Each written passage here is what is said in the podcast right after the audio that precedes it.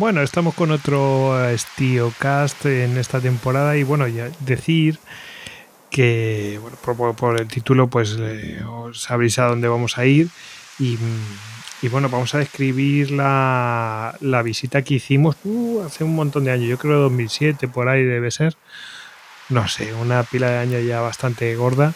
Fuimos tres, em, dos que nos apasionaba todo eso y uno que no tanto, pero bueno, que ha participado también con nosotros, Juanan. Em, este SteelCast pues lo vamos a hacer un poco a pachas, lo iba a hacer yo en principio, pero lo vamos a hacer, eh, al final dije, oye, ¿por qué no grabas unos audios, eh, David? Y, me comentas lo que tú recuerdes de, aquello con, lo que te has quedado, de aquella visita que hicimos. Y la verdad es que cuando me ha pasado ya los audios, pues ha hecho una descripción enorme. Yo simplemente voy a hacer una serie de puntualizaciones y donde mm, tenga algo que añadir, pues añadiré, pero la verdad es que ha hecho un repaso estupendo y, me ha hecho el trabajo, básicamente. Eh, así que, bueno, vamos a, vamos a escuchar a, David, a David Nagan en Twitter, a ver qué nos comenta de, de, esta visita. Bueno, de mis impresiones de Postmode, pues tengo así ya fue hace mucho tiempo y tengo ligeros y vagos recuerdos. O sea, recuerdo de ir a la estación de Waterloo después de, un desayuno infame, coger un tren, un tren bastante cutre, llegar a, a Portsmouth y por el camino me acuerdo que íbamos con, un amigo, con Juanan, que es muy friki de la Fórmula 1 y pasamos por Walking y nos dijo, ahí está el cuartel general de McLaren y cosas de ese estilo, ¿no?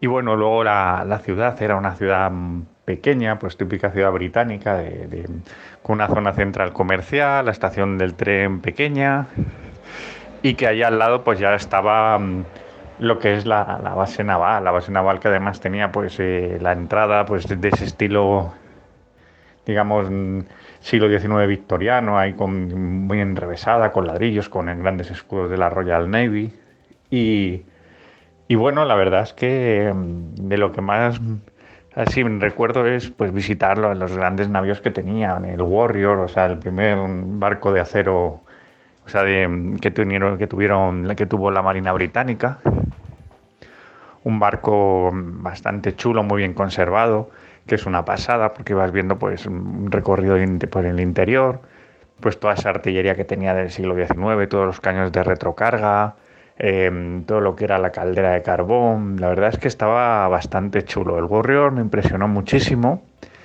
y, la verdad es que estaba como un poco alejado de lo que era el centro de, la, base.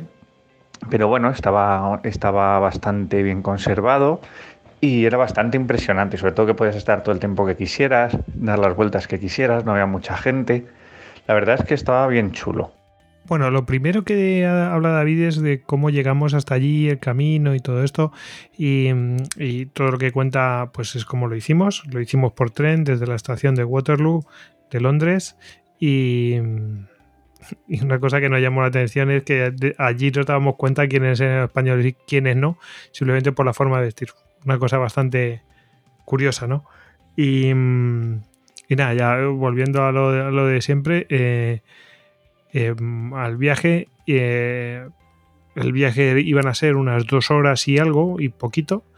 Y nada, pues antes de mitad de camino, pues eh, mm, el tren paró en Walking, que no se ve nada de Walking, simplemente se ve la estación, eh, te pone Walking y es donde efectivamente está McLaren, eso es. Y, nada, pues que si alguno es aficionado a la Fórmula 1, supongo que tendrá su museo, podrá visitarlo y tal, pero que está de camino he de deciros que la visita a Portsmouth en realidad pues eh, dos horas de ida, dos horas de vuelta son cuatro horas eh, de viaje, así que mm,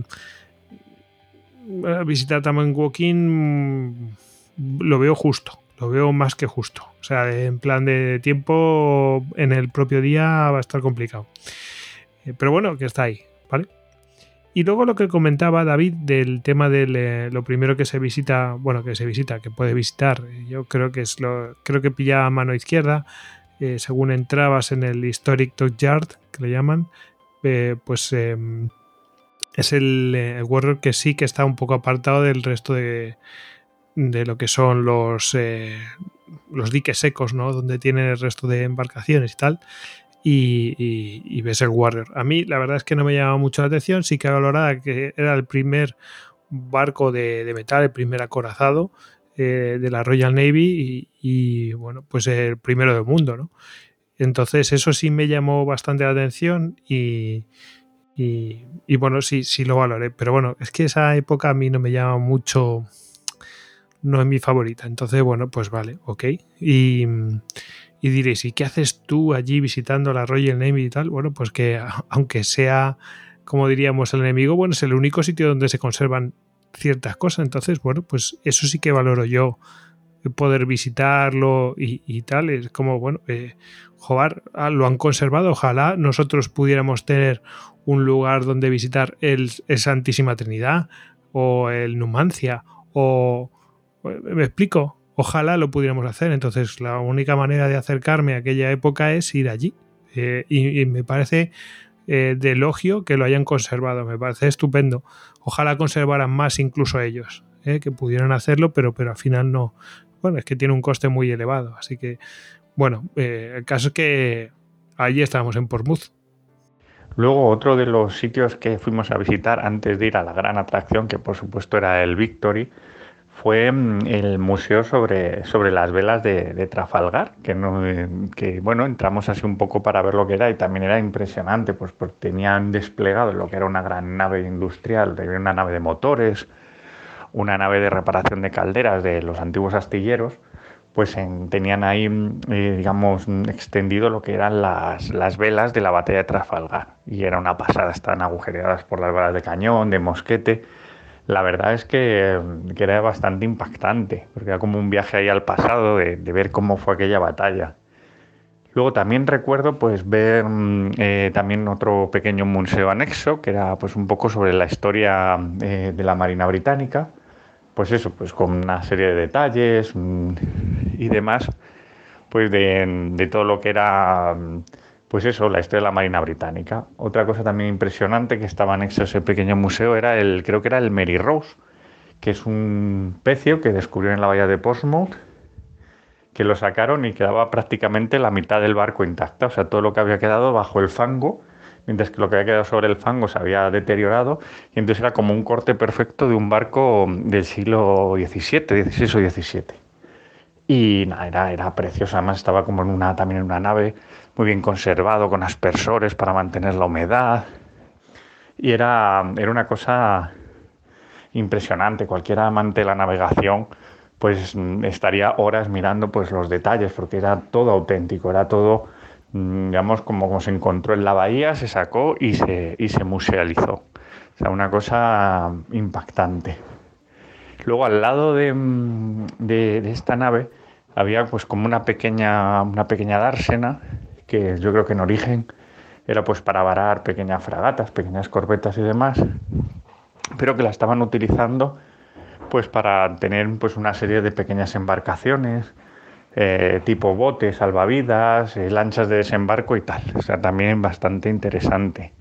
Y bueno, ya llegando a lo que era la estrella del, del, museo, del Museo de Portsmouth, del Museo de la Royal Navy, era el Victory. Pero antes del Victory había un pequeño monitor, o sea, un, barco de estos de, de defensa costera, que era el HMS Terror, que también era muy chulo pues porque te, veías, veías cómo eran esos barcos, pues muchas veces no les damos tanta importancia, esas unidades secundarias de la Marina y tal, y estaba allí al lado del, Victory.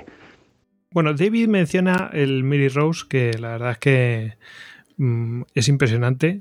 De verdad que es, como los libros que cuando lo visitas tiene un, eh, una nave propia, es construida es profeso. De hecho, es el único barco recuperado del siglo X 16 exactamente.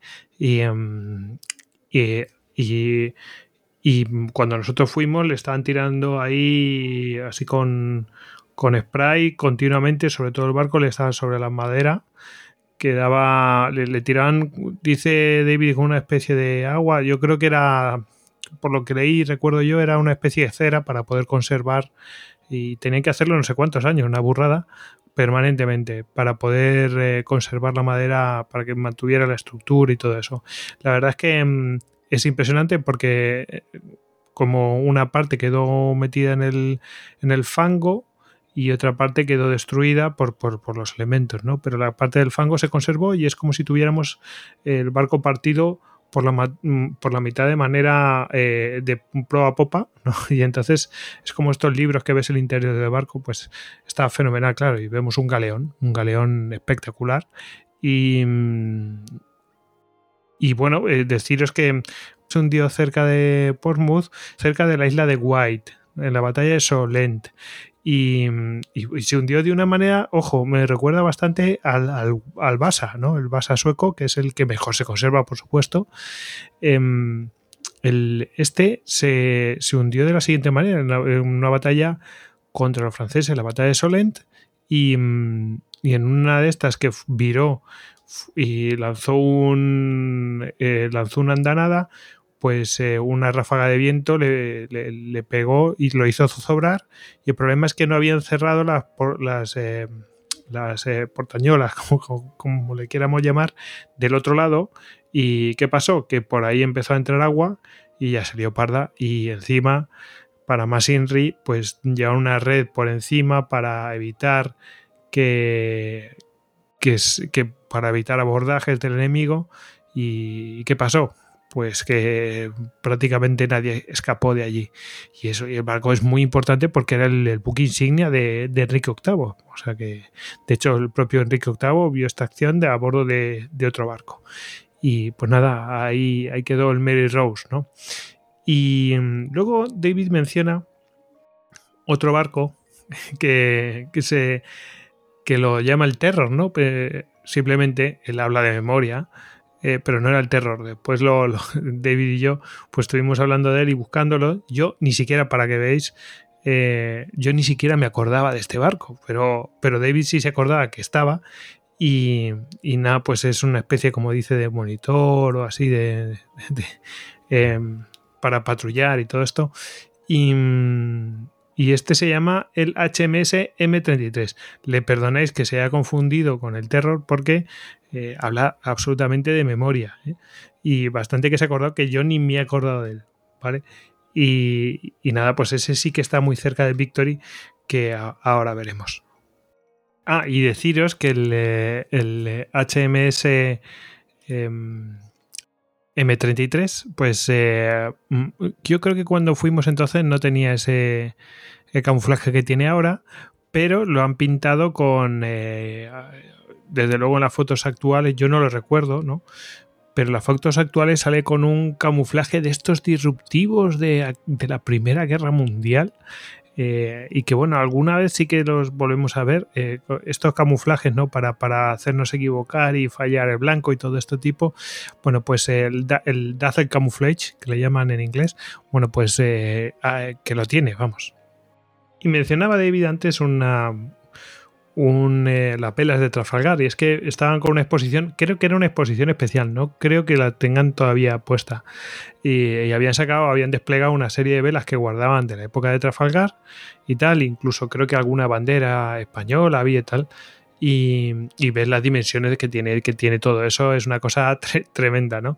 Y, bueno, pues eh, deciros que a lo mejor no lo encontréis ahora, pero bueno, que de vez en cuando pues hacen este tipo de cosas, sacan material de vete a saber cuándo, que lo conservan, pues me parece genial, o sea, aunque sea una bandera española capturada y la saquen de vez en cuando, pues fenomenal, pero mm, si no existiera eso, no, no, a lo mejor no nos hacíamos a la idea de cómo era el tamaño de una bandera de un navío de línea de aquella época mm, español, ¿no? Ves la dimensión y dices, madrecita de mi vida, ¿no? Eh, llamativo. Y bueno, ya hablando de lo que es la joya del museo, el, HMS Victory, pues básicamente es un bellezón, o sea, es un navío del siglo XVIII, o sea, un navío de línea, de tres puentes, o sea, que además mm, eh, pintado que parecía nuevo, o sea, impactante. O sea, el recorrido eh, por esta especie de, obra maestra de, la carpintería naval eh, es brutal, o sea, es recomendable 100%. cualquier persona que le guste la arquitectura naval, los barcos, la historia, lo iba a disfrutar. Hay que decir que el Victory estuvo mucho tiempo como un pontón ahí colocado en Portsmouth, un pontón, vamos, que estaba solo el casco ahí pues amarrado y se utilizó pues para varias tareas hasta que decidieron restaurarlo, le volvieron a, a poner el velamen, los palos y demás y lo dejaron como era original. Bueno, hay que tener en cuenta que la originalidad de, este, de estos barcos es muy relativa, ya que eh, una vez que se construían, en todo lo que era su vida, se les iban cambiando las piezas, o sea que el barco que muchas veces se daba de baja no tenía nada que ver con el barco que, se puso en quilla, o sea, todas las partes que se le cambiaban de madera y tal. Pero bueno, lo que es la esencia del barco estaba allí, o sea, puedes recorrer los camarotes, las cocinas, mm, eh, todo lo que eran las, líneas donde estaban los cañones, o sea, era una auténtica pasada, o sea, merece la pena. O sea, el, el, Victory es, para mí fue una experiencia genial. O sea, puedes estar allí horas y, no sé, ponerte en, eh, al timón. Estaba el lugar donde, donde fue abatido Nelson, el lugar donde murió Nelson. O sea, lo tenían todo bastante, bastante bien explicado. Y es una especie de santuario británico, pues eso, de la Royal Navy y de sus mejores momentos. O sea, sobre todo me giraba muy en torno a la batalla de Trafalgar y a la importancia de este navío en ella. La verdad es que en ese aspecto eh, estaba bastante, bastante bien. Y ya te digo, cualquier mm, aficionado a la historia naval lo iba a disfrutar al 100%. Bueno, del Victory, qué decir, yo iba pensando solamente en el Victory. Es a lo que iba yo y la verdad es que no me decepcionó. Me impresionó ya desde fuera.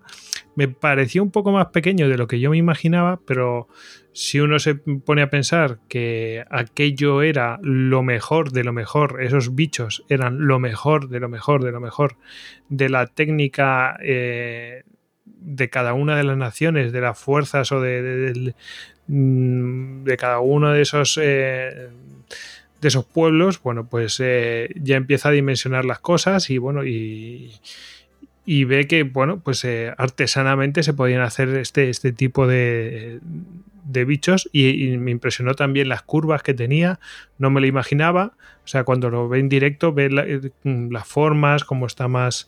Em, por la que tiene más panza en la parte inferior y cómo se va curvando, cómo va haciendo las curvas. Bueno, está, está es precioso, la verdad es que es para verlo.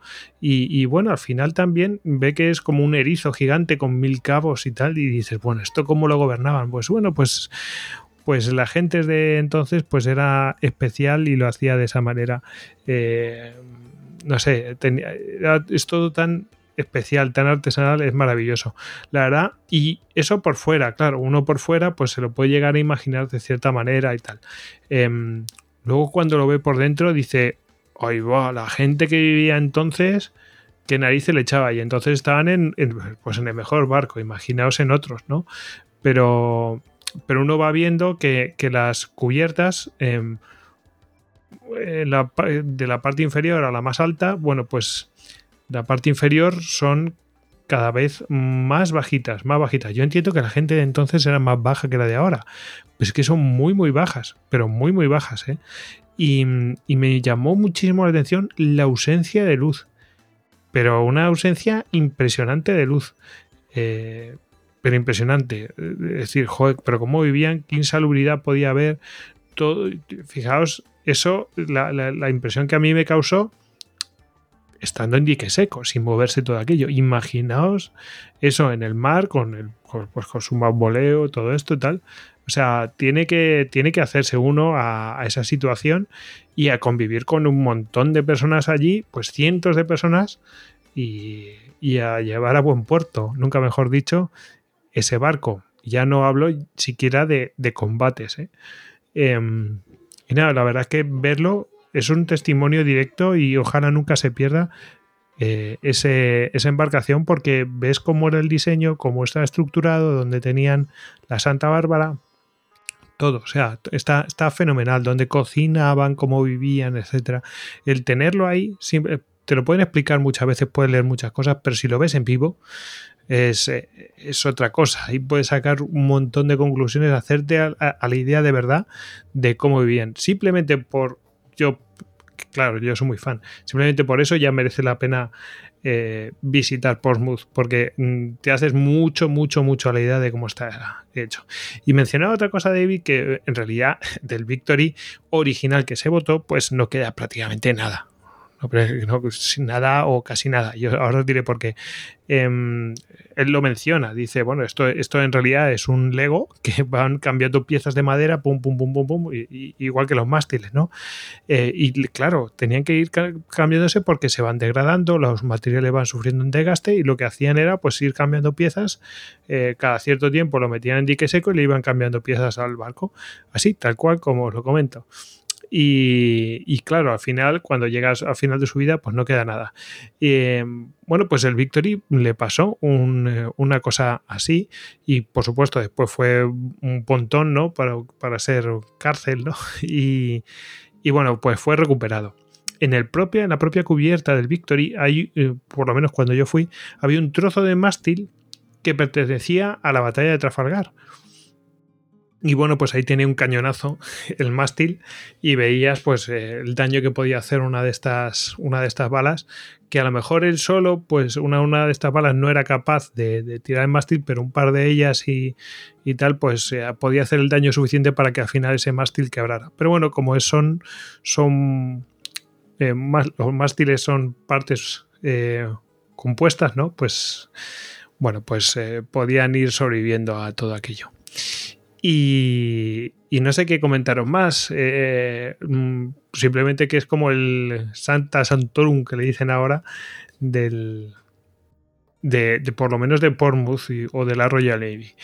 Y, así fue, así fue. Y la verdad es que impresiona, impresiona bastante, sobre todo el hacerse a la, idea de cómo era. No esperéis ver recreaciones ni cosas de estas, no. Esta es simplemente, no hay ninguna recreación, es como está eh, así era el barco y todo. O sea que está tal cual. Y, es eh, quizá muy espartano y tal. A lo mejor os llama la atención la falta de decoración y cosas de estas, pero es que la Royal Navy estaba para lo que estaba. Y bueno, pues eh, nos podemos hacer la idea que nuestros, nuestras embarcaciones, los, los navíos de línea de la Real Armada, pues serán muy, muy, muy, muy, muy similares muy similares. Eh, al final todo el mundo se espiaba y bueno, pues cambiarían tres, cuatro cosas, detallitos, pero en general eran básicamente así.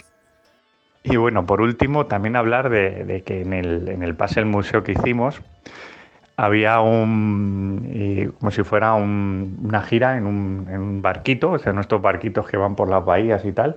Yo hice una parecida aquí en España, en Ferrol, que también te iba por toda la, ría de Ferrol y te metía en la base naval y podías ver las unidades en la base naval, las unidades militares, pues allí es una, pues por Portsmouth, pero no es por toda la bahía de Portsmouth, sino solo por lo que sería eh, la base militar. La base militar de Portsmouth, que bueno, actualmente se sigue utilizando, una parte que es la que, hemos, la que he estado contando un poco, que es la parte del museo.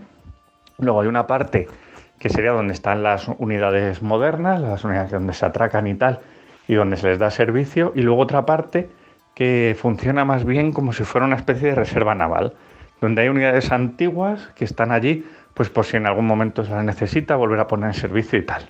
Y la verdad es que mm, es una pasada, o sea, pudimos ver eh, fragatas, destructores, pues de los años 80 y 90 de la Royal Navy, o sea, sus últimos estertores de, de aquellos que combatieron en Malvinas, y entre otros, pues vimos algún portaaviones de la clase Royal, concretamente creo que vimos el Invencible, esa cosa que algún, algún integrante de Istocas que no quiero nombrar, pues no le iba a hacer gracia que el Invencible estuviera ahí a flote, pero bueno, ahí estaba, en plan, pues eso de, pues, mm, pues nada, estaba en la reserva, o sea, en ese momento cuando nosotros estuvimos, eh, ya se estaban dando de baja los, los, portaaviones británicos de esta clase, que eran estos que tenían Skyjum, iban equipados con Harrier, porque ya se estaba proyectando el, el, Queen Elizabeth, el nuevo portaaviones que hace poco entró en servicio. Entonces tuvieron ese momento crítico la Royal Navy en que se estaba quedando sin portaaviones en servicio. Bueno, de la ruta esta no tengo mucho que decir. He de decir lo único que eh, por hacer abogado del diablo y llevar la contraria aquí y, defender los intereses de otro gistocasto que no está presente aquí, eh, diré, diré que, bueno, más que los intereses, la posición, ¿no? No, no tiene nada que ver con ningún interés. Pero bueno, eh, diré que aquello no era el invencible, claramente. Ese era otro, otro, otra embarcación, no era el invencible. Y si continuamos con la saga conspiranoica de Malvinas. Y bueno, la verdad es que mm, fue muy agradable porque, claro, vamos viendo pues, mm, pues esas, esos barcos pues que, que al final no dejan de formar parte de la historia, ¿no? O sea, em, habían estado combatiendo en Malvinas, en las guerras de Irán-Irak, en todo lo que fue el Golfo Pérsico, en la, en la guerra del Golfo propiamente dicho.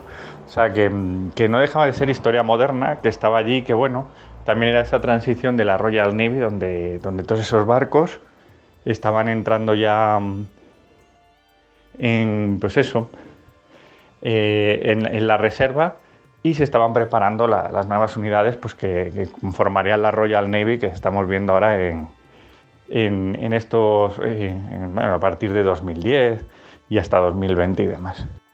Y bueno, más o menos esas son mis impresiones de Portsmouth. Eh, una gira, pues eso, pues un museo que merece mucho la pena. Hay que tener en cuenta que, que la Royal Navy tuvo su momento más álgido eh, a finales del siglo XVIII, en el siglo XIX, hasta casi la Segunda Guerra Mundial, por lo que es muy reciente, y pudo conservar bastantes unidades para musicizarlas. O sea, eso está muy bien. Luego también la arqueología naval, de tener la suerte de tener un, barco como el Mary Rose y poder exponerlo. Y en ese aspecto hay que agradecérselo porque mm, sí que consigue pues eh, atraer bastante la atención. O sea, es, tienen unidades mm, eh, muy importantes para, para, poder visitarlas y porque cualquier aficionado naval pues se sienta totalmente apabullado. O sea, entre el Victory y el Warrior, el Mary Rose y luego todas las unidades que se pueden ver en el, digamos, en el paseo o en la gira por, el, por la base, pues eh, cualquier aficionado, pues vamos, iba a quedar totalmente contento y satisfecho. Pues suscribo las palabras de David, porque al final eh, ver ese tipo de barcos que no los puede ver en ningún lugar del mundo prácticamente, yo creo que mm, no sé si, o sea, puedes ver alguna recreación que hayan construido y todo esto, pero ver los originales, vamos, es que eso es, es un puñetero tesoro. Y vamos, para mí, yo considero este lugar, vamos, un lugar de obligada visita si te gusta la historia naval por lo menos la, la, moderna y la contemporánea, vamos. Un lugar fundamental. Eh, bueno, que lo tienen los ingleses los, eh, en, el Reino Unido. Bueno, pues oye, qué suerte. Lo he dicho antes y digo, qué suerte, qué, envidia que tengan un sitio así para poder para poder visitar y admirar, bueno, pues su historia y en realidad estamos hablando de la, historia eh, naval mundial o, marítima del mundo o como le queréis llamar, vamos. Es una gozada tener una cosa de estas y uno se puede imaginar ver una flota mm, de un tipo, de otro, etcétera, viendo estos bichos y dices, madre mía, y el esfuerzo que costaba mantenerla, el esfuerzo colectivo, ¿no? De, tenerla eh, dispuesta. Y no me queda más que agradecer sinceramente a quien yo creo que es la propia Royal Navy la que se encarga de todo esto, a quien, eh, a quien esté a cargo del, museo, bueno, pues el esfuerzo de mantener todas esas unidades dispuestas, eh, o aunque sea al mismo Reino Unido, el tener dispuestas estas unidades eh, como museo y que se puedan, que se puedan visitar. Creo que ahora por el tema del coronavirus está cerrado temporalmente pero vamos, ahí estarán para cuando volvamos a la normalidad mm, de verdad. Y bueno, con esto me despido, que estaba aquí haciendo, aportando mi granito de arena en, un, en una travesía a casi treinta y tantos grados por la Deep Extremadura. Y nada, un saludo a todos. Pues un saludo, David. Eh, ha sido un robo a armada que le hemos hecho, pero bueno, ya os digo, lo iba a hacer yo mm, y digo, ¿por qué no llamo a David y tal? Y, lo hacemos. Bueno, pues lo hemos podido hacer, aunque sea con audios del WhatsApp, ¿no? Así, así débil ha sido.